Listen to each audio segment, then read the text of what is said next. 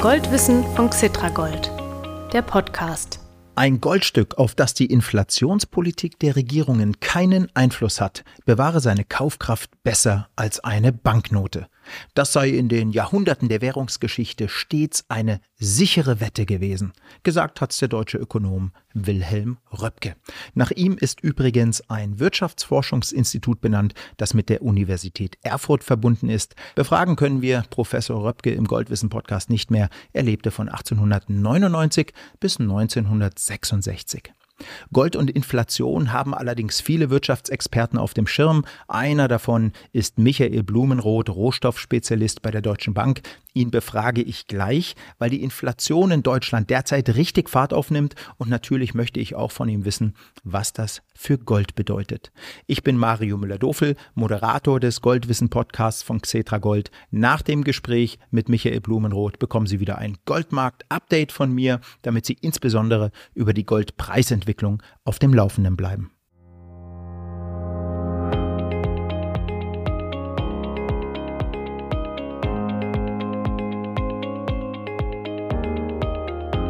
Liebe Kapitalanlegerinnen und Kapitalanleger, Michael Blumenroth von der Deutschen Bank sitzt für uns am Mikrofon. Lieber Herr Blumenroth, klasse, dass Sie da sind. Ja, ich freue mich auch. Vielen Dank, dass ich da sein darf. Herr Blumenroth, fallen wir gleich mal mit der Tür ins Haus. Wie hoch ist die Inflation, also die Geldentwertung momentan in Deutschland? Ja, schon relativ hoch. Sie ist auf einem 10-Jahres-Hoch, um es genau zu sagen. Und zwar, wenn man das nach der deutschen Berechnungsmethode nimmt, sind wir knapp unter der 4%-Marke. 3,9 Prozent waren es jetzt im August gewesen schon eine ordentliche Hausnummer. Es gibt verschiedene Berechnungsmethoden. In den USA ist es ähnlich. Die Europäische Zentralbank, die nimmt eine andere Berechnungsmethode, nennt sich HVPI. Mhm. Muss man jetzt nicht drüber diskutieren, das dauert zu lange. Harmonisierter Verbraucherpreisindex. Da sind wir ein bisschen tiefer, 3,4 Prozent, was aber immer noch natürlich 10 Jahreshoch eine hohe Hausnummer ist. Und selbst in der Eurozone insgesamt. In Südeuropa waren die Inflationsraten in den letzten Jahren meistens noch niedriger als hier in Deutschland. Aber Europa insgesamt haben jetzt auch eine 3 vom Komma stehen, hatten die Analysten nicht so vorhergesehen, mhm. 3,0 Prozent. Gerade in Südeuropa, auch in Spanien oder so, haben jetzt auch Inflationsraten, die die 3 Prozent Marke übersprungen haben. Etwas, was wir lange nicht mehr gesehen haben. Also wir sind schon auf einem sehr hohen Niveau. Und wer errechnet diese Inflationsrate und wie passiert das? In Deutschland das Statistische Bundesamt. Sowas ähnliches gibt es natürlich auch auf europäischer Ebene. Die haben so einen imaginären Warenkorb geschaffen, also was Otto Normalverbraucher so jeden Monat einkauft. Mhm. Ähm, da sitzen ein paar Statistiker zusammen und sagen, ähm, hier wird dies und das und jenes gekauft, Obst, Gemüse, Brot und ähm, natürlich andere Sachen, die man so braucht, Freizeit oder auch Reisen, wie auch immer, ja. Pauschalreisen insbesondere. Es gibt diesen imaginären Warenkorb, der trifft natürlich jetzt nicht jeden von uns ähm, ganz genau. Es ist dann einfach so ein Durchschnittswert. Wir haben sicherlich verschiedene, ich fahre zum Beispiel kein Auto. Mhm. Da trifft es mich jetzt nicht ganz so stark, wenn die Benzinpreise steigen, wie es jetzt den betrifft, der jeden Morgen zur Arbeit pendeln muss. Und gleichzeitig ist natürlich auch so, dass, dass sich die Verbrauchergewohnheiten stark unterscheiden. Es gibt vielleicht zwei Sachen, die ähm, immer mal so ein bisschen Kritikpunkte hervorrufen. Zum einen sind in dem Korb auch Waren drin, die man jetzt nicht jeden Monat kauft, sondern die man halt vielleicht alle 10 bis 20 Jahre mal kauft. Bei mir zum Beispiel, ich hatte vor zwei Jahren einen neuen Fernseher benötigt, weil der Anschluss nicht mehr gepasst hat. Ja. Der andere war 20 Jahre alt. Hut ab, das ist nachhaltig. Das ist nachhaltig, ne? Also da sind wir jetzt aus Nachhaltigkeitsgesichtspunkten klasse, aber Strom hat er wahrscheinlich verbraucht wie Bolle. Und jetzt haben wir das Ding dann tatsächlich mal ausgetauscht und das war billiger als der Fernseher vor 20 Jahren. Ja. Sowas drückt natürlich auf die Inflationsrate.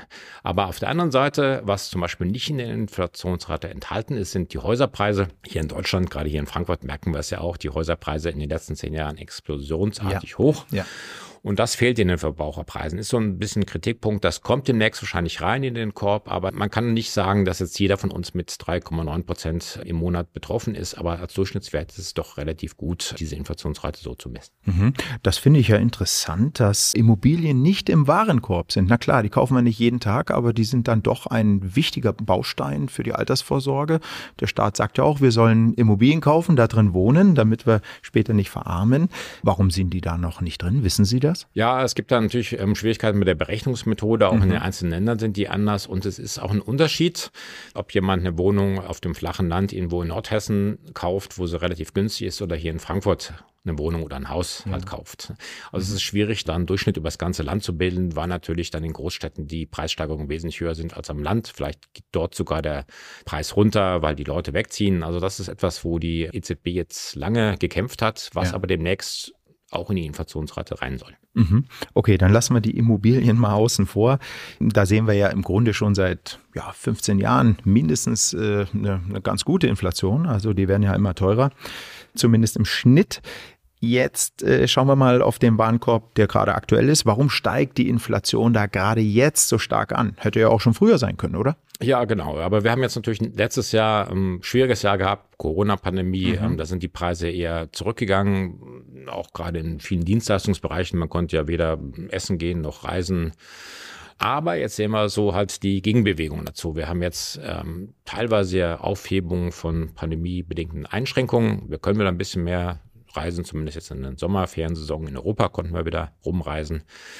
Schwupps verteuern sich ähm, sowohl die Tickets als auch mhm, Hotelpreise mhm. oder Restaurantpreise natürlich auch. Ähm, die haben starke Verluste gehabt jetzt in den Monaten, in denen der Lockdown mhm. war. Die versuchen das jetzt teilweise zumindest ein bisschen nachzuholen. Und wäre ein ganz wichtiger Grund, warum ähm, die Preise momentan so stark steigen, sind die Rohstoffe die Grundgüter, also hauptsächlich natürlich auch die Ölpreise. Wir haben letztes Jahr sehr, sehr günstige Ölpreise gesehen. An den Terminmärkten war Öl im April 2020 sogar negativ zu haben für ja. zwei Tage. Also eigentlich völlig irrsinnig, aber wir haben uns da normalisiert. Ölpreise sind jetzt wieder bei 65 bis 70 Dollar pro Fass, also sogar ein Dreijahreshoch haben sie erzielt dieses Jahr. Wir haben sehr viele ähm, Metalle, die auf Allzeithochs gestiegen sind, auf, mhm. auf zehn Jahreshochs, Aluminium, Kupfer, Allzeithoch, Eisenerz war so teuer wie nie zuvor Eisenerz wird für Stahl benötigt. Also Preissteigerungen auf breiter Front. Anderes Problem ist, wenn man jetzt wirklich dann Produkte hergestellt hat, ist der Transport hat sich stark verteuert. Wenn ich ein Beispiel nennen darf, im Schiffstransport von Shanghai nach Hamburg oder Rotterdam, da haben sich die Container teilweise die Preise für die Fracht versechsfacht. Wahnsinn, ja. Wahnsinn. Also es ja. ist natürlich was, was den Importeur, der jetzt die Waren hm. aus Shanghai bezieht, das kann er nicht einfach so auf Lunge nehmen, sondern da muss man dann schon überlegen, mhm. ob man die Preise für den Endverbraucher oder für den Weiterverarbeiter anhebt. Und das ist natürlich jetzt was, was der Inflationsrate ordentlich ähm, nach oben zieht. Mhm. Jetzt ist ja so eine Prozentzahl immer irgendwie was Abstraktes. Drei Prozent Inflation, was bedeutet bedeutet das? Vielleicht können wir mal rechnen. Ich hatte Ihnen ja vorher schon diese kleine Rechenaufgabe gegeben, damit Sie sich ein bisschen vorbereiten können. Äh, rechnen wir mal aus, drei Prozent Inflation über drei Jahre für 50.000 Euro auf einem Sparbuch zum Beispiel. Was bleibt da in drei Jahren noch? Ja, da habe ich mal geschaut. Danke für den Hinweis. Kopfrechnen wäre jetzt ein bisschen spontan schwer gewesen, aber tatsächlich ähm, ungefähr Pi mal Daumen hätte man es überschlagen können. Nach drei Jahren bleiben von 50.000 Euro noch genau 45.760 Euro übrig. Mhm. Also sind 4.200 Euro verschwunden quasi als Wert von dem Geld durch die Geldentwertung. Ja. Nach 20 Jahren sieht das Ganze dann noch übler aus. Nehmen wir an, man parkt jetzt das Geld am Sparbuch. Sparzinsen sind ja null, wenn man Glück hat und nicht noch Negativzinsen, eventuell belastet bekommt. Nach 20 Jahren ist der Wert des Geldes von 50.000 auf 27.684 Euro zurückgegangen. Also fast 50 Prozent. Fast 50 Prozent weg, ja. Fürchterlich. Das Geld ist nicht verschwunden, es sind mhm. immer noch 50.000 Euro, aber die Kaufkraft des Geldes hat sich fast halbiert. Und das ist natürlich etwas, was für den Sparer fürchterlich ist. Ja, äh, auch, auch für uns äh, künftige Rentenbezieher und so weiter. Also Okay, das ist ein Thema, da kann man noch lange drüber sprechen. Wir wollen uns jetzt mal nicht die Laune verderben und äh, gehen zu einer anderen Frage über. Ist das denn wirklich realistisch, 20 Jahre lang 3% Inflation? Also es ist eigentlich das Top-Thema momentan an den Märkten schlechthin, weil auch gerade die Zentralbanken müssen natürlich jetzt allmählich mal überlegen. In den USA werden 120 Milliarden Dollar frisches Geld jeden Monat per Anleihekäufe in die Märkte gedrückt. EZB kauft Anleihen für 100 Milliarden Euro jeden Monat an. Wir haben hier Negativzinsen in Europa, ähm, passt nicht zu einer Inflationsrate von über drei Prozent. Mhm. Ähm, die Zentralbanken haben ja alle gesagt, zwei Prozent wollen wir haben kurzzeitig kann es ja mal darüber hinaus sein, aber 2% ist unser heiliger Gral. Die wollen wir so als konstante Inflationsrate ungefähr sehen. Ob das realistisch ist, die Glaskugel ist jetzt schlecht geputzt, da sieht man ähm, nicht so richtig durch, ja. aber unsere Vermutung ist tatsächlich, dass wir nächstes Jahr wieder etwas niedrigere Inflationsraten sehen könnten. Also bis zum Jahresende können sogar noch hochgehen. Mhm. Herr Weidmann von der Bundesbank hat ja gesagt, es könnte sogar auf 5 Prozent hochgehen bis oh. zum Jahresende. Mhm. Gruselig genug. Ja. Aber im nächsten Jahr fallen so einige Basiseffekte weg. Ich habe eben Öl erwähnt, zum Beispiel Öl letztes Jahr sehr billig, dieses Jahr sehr teuer. Das zieht natürlich die Inflationsrate mhm. nach oben. Mhm. Und Öl wird sich nächstes Jahr nicht in dem Maße verteuern können, wie es dieses Jahr sich verteuert hat, genauso wie die Metalle, die ich eben erwähnt hatte. Also die Inflationsrate wird wieder runterkommen. Aber es gibt einige strukturelle Probleme, die uns wahrscheinlich so schnell nicht wieder verlassen werden. Gerade diese Lieferkettenprobleme, die Transportmöglichkeiten, die sich extrem verteuert haben. In den USA Arbeitskräftemangel ist momentan ein Thema. Das sind 10 Millionen Stellen, die nicht besetzt wurden. Arbeitgeber muss also dann die Löhne anheben. Die ja. sind gestiegen jetzt im Jahresvergleich mhm. im August 4,6 Prozent zum Vorjahr. Also auch ordentlich was drauf. Das kann natürlich dann auf die Inflation übergewälzt werden. Und deswegen denken wir, Inflationsrate geht vielleicht wieder unter die drei Prozent runter, aber sie wird höher sein als in den letzten zehn Jahren. Ja, und jetzt schauen wir mal auf den Inflationsschutz. Und damit sind wir bei Gold. Der Goldkurs, der dümpelt ja derzeit, ja, trotz dieser Inflationsnachrichten seitwärts vor sich hin. Ne? Also tendenziell in den vergangenen zwölf Monaten ein bisschen gefallen. Da tut sich gar nicht so richtig viel. Normalerweise denken wir doch, Gold muss richtig abgehen. Warum stagniert der Preis? Ja, das ist richtig. Spontan müsste man denken, Inflationsraten hoch, Gold hoch. Da gibt es auch zwei, drei Probleme, die den momentanen Goldpreis ein bisschen drücken. Zum einen haben wir in den USA eine sehr, sehr starke Nachfrage nach Goldprodukten oder nach Zertifikaten, die mit Gold hinterlegt sind. Mhm. Gesehen im letzten Jahr, da war die Corona-Krise die Unsicherheit war sehr, sehr hoch. Kommen wir da überhaupt wieder raus? Ähm, Impfstoffe waren ja noch nicht gefunden. Ähm, dauert der Lockdown ewig an? Wie kommen wir über den Winter? Was haben sehr ähm, viele Kapitalanlagestellen in den USA gemacht? Sie haben Zertifikate auf Gold gekauft. Also Gold-ETFs gibt es ja auch in den USA in mhm. sehr hohem Maße. Mhm. Und da sind wirklich Milliarden nach Milliarden reingewandert. Diese Großinvestoren in den USA haben jetzt ihre Gelder teilweise wieder ähm, abgezogen, weil sie sehen, Aktienmarkt, oh, da ist ja auch jeden Tag neue Höchststände. Der S&P 500 hat jetzt mehr als 25 Prozent gut gemacht dieses Jahr. Also Geld aus Gold raus, in Aktien rein. Anderes Problem für Gold dieses Jahr ist auch gewesen, dass die ähm, Zinsen, Kapitalmarktzinsen, die Renditen also ein Anleger, der Sicherheit sucht, ähm, der muss nicht Gold kaufen, der kann sich auch eine Staatsanleihe kaufen. Mhm. US-Staatsanleihe, weiße USA werden niemals pleite gehen, Geld ist wahrscheinlich sicher. Also kann man sich auch eine Staatsanleihe kaufen. Da sind jetzt die Renditen dieses Jahr deutlich angestiegen. Ah, mhm. also 30 Jahresrendite zum Beispiel um die 2%, die war schon mal drüber. Und wenn jetzt so ein Investor Lebensversicherung sagt, ich habe. War drunter, die war drunter. Oder war sie drüber? Die ist sogar mal drüber gestiegen. Also Ach so, auch über um die 2%. Über die 2%. Mhm, ist auch um die 2% rum. Jetzt mhm. haben wir eine Lebensversicherung, sagen in 30 Jahren muss ich Kapital auszahlen. Ich habe eine gewisse Verzinsung, die ich meinem Kunden bieten muss. Und dann kann ich das Geld ja auch 30 Jahre auf so eine Anleihe parken, kriege ich 2% sicheren Zins. Jedes Jahr habe ich mehr als 60 Prozent nach mhm. den 30 mhm. Jahren, weil mit Zinseszinseffekt und so.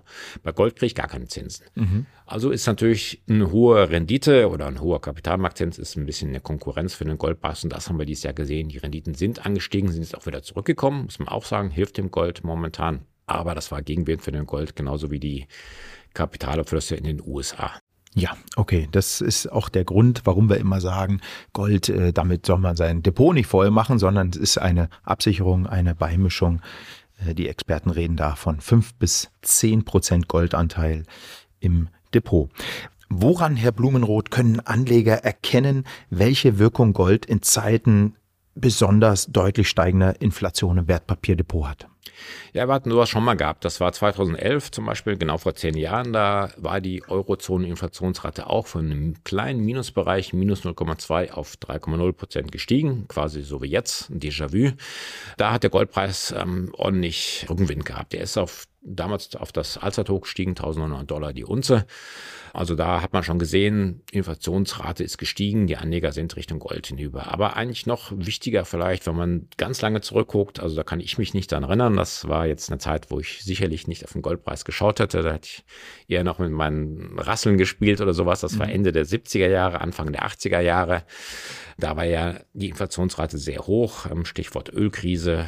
Da habe ich anekdotisch auch gelesen, dass dann hier teilweise ja auch dann Lohnerhöhungen von 10 Prozent gab, öffentlichen Dienst. Die mhm. Inflationsrate war zweistellig knapp gewesen, USA noch höher, glaube ich.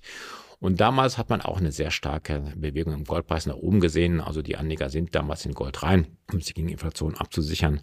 Und ich denke, es ist einfach historisch bedingt, wenn man den Goldpreis über lange Jahrzehnte, über Jahrhunderte zurück betrachtet, dass der Goldpreis ungefähr seinen Wert hält, das Kapital hält, dass man mit dem Gold auch das kaufen konnte, was man vor langer, langer Zeit schon kaufen konnte. Also Gold eher was für mittel- bis langfristig ähm, orientierte Anleger. Das wird sich mit der Inflationsrate durchaus nach oben bewegen. Michael Blumenroth ist mit Blick auf Gold also entspannt. Ich glaube, dann können Sie, liebe Kapitalanlegerinnen und Kapitalanleger, es auch sein. Aber die Inflationsentwicklung macht natürlich überhaupt keinen Spaß. Hoffen wir, dass der aktuelle Anstieg nur von kurzer Dauer ist. Lieber Michael Blumenroth, danke für die interessanten Ausführungen. Bis zum nächsten Mal. Gerne, vielen Dank. So, und nach ein paar Sekündchen Pause gibt es die versprochenen Kursinfos zu unserem Lieblingsedelmetall. Bis gleich.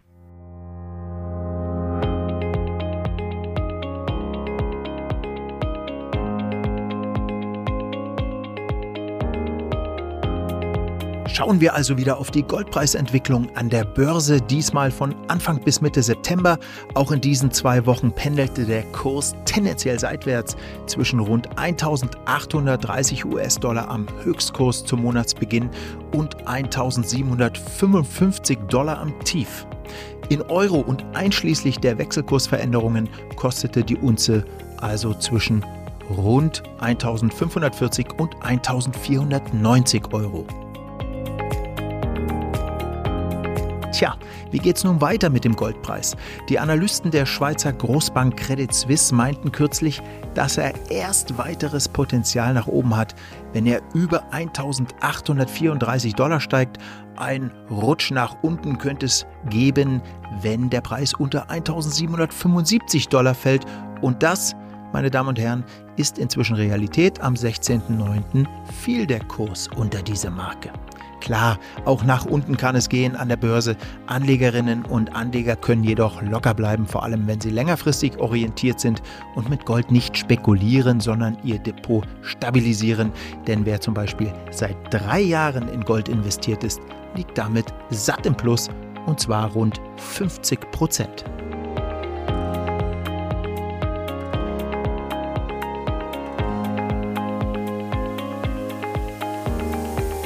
Das war's schon wieder für diese Folge. Danke fürs Zuhören. Abonnieren Sie den Goldwissen Podcast am besten oder hören Sie uns im Internet unter www.xetra-gold.com und dort einfach auf Gold News klicken, dann sehen Sie alle bisherigen Folgen schön übersichtlich untereinander aufgelistet. Bis demnächst wieder und herzliche Grüße, Ihr Mario Müller-Dofel.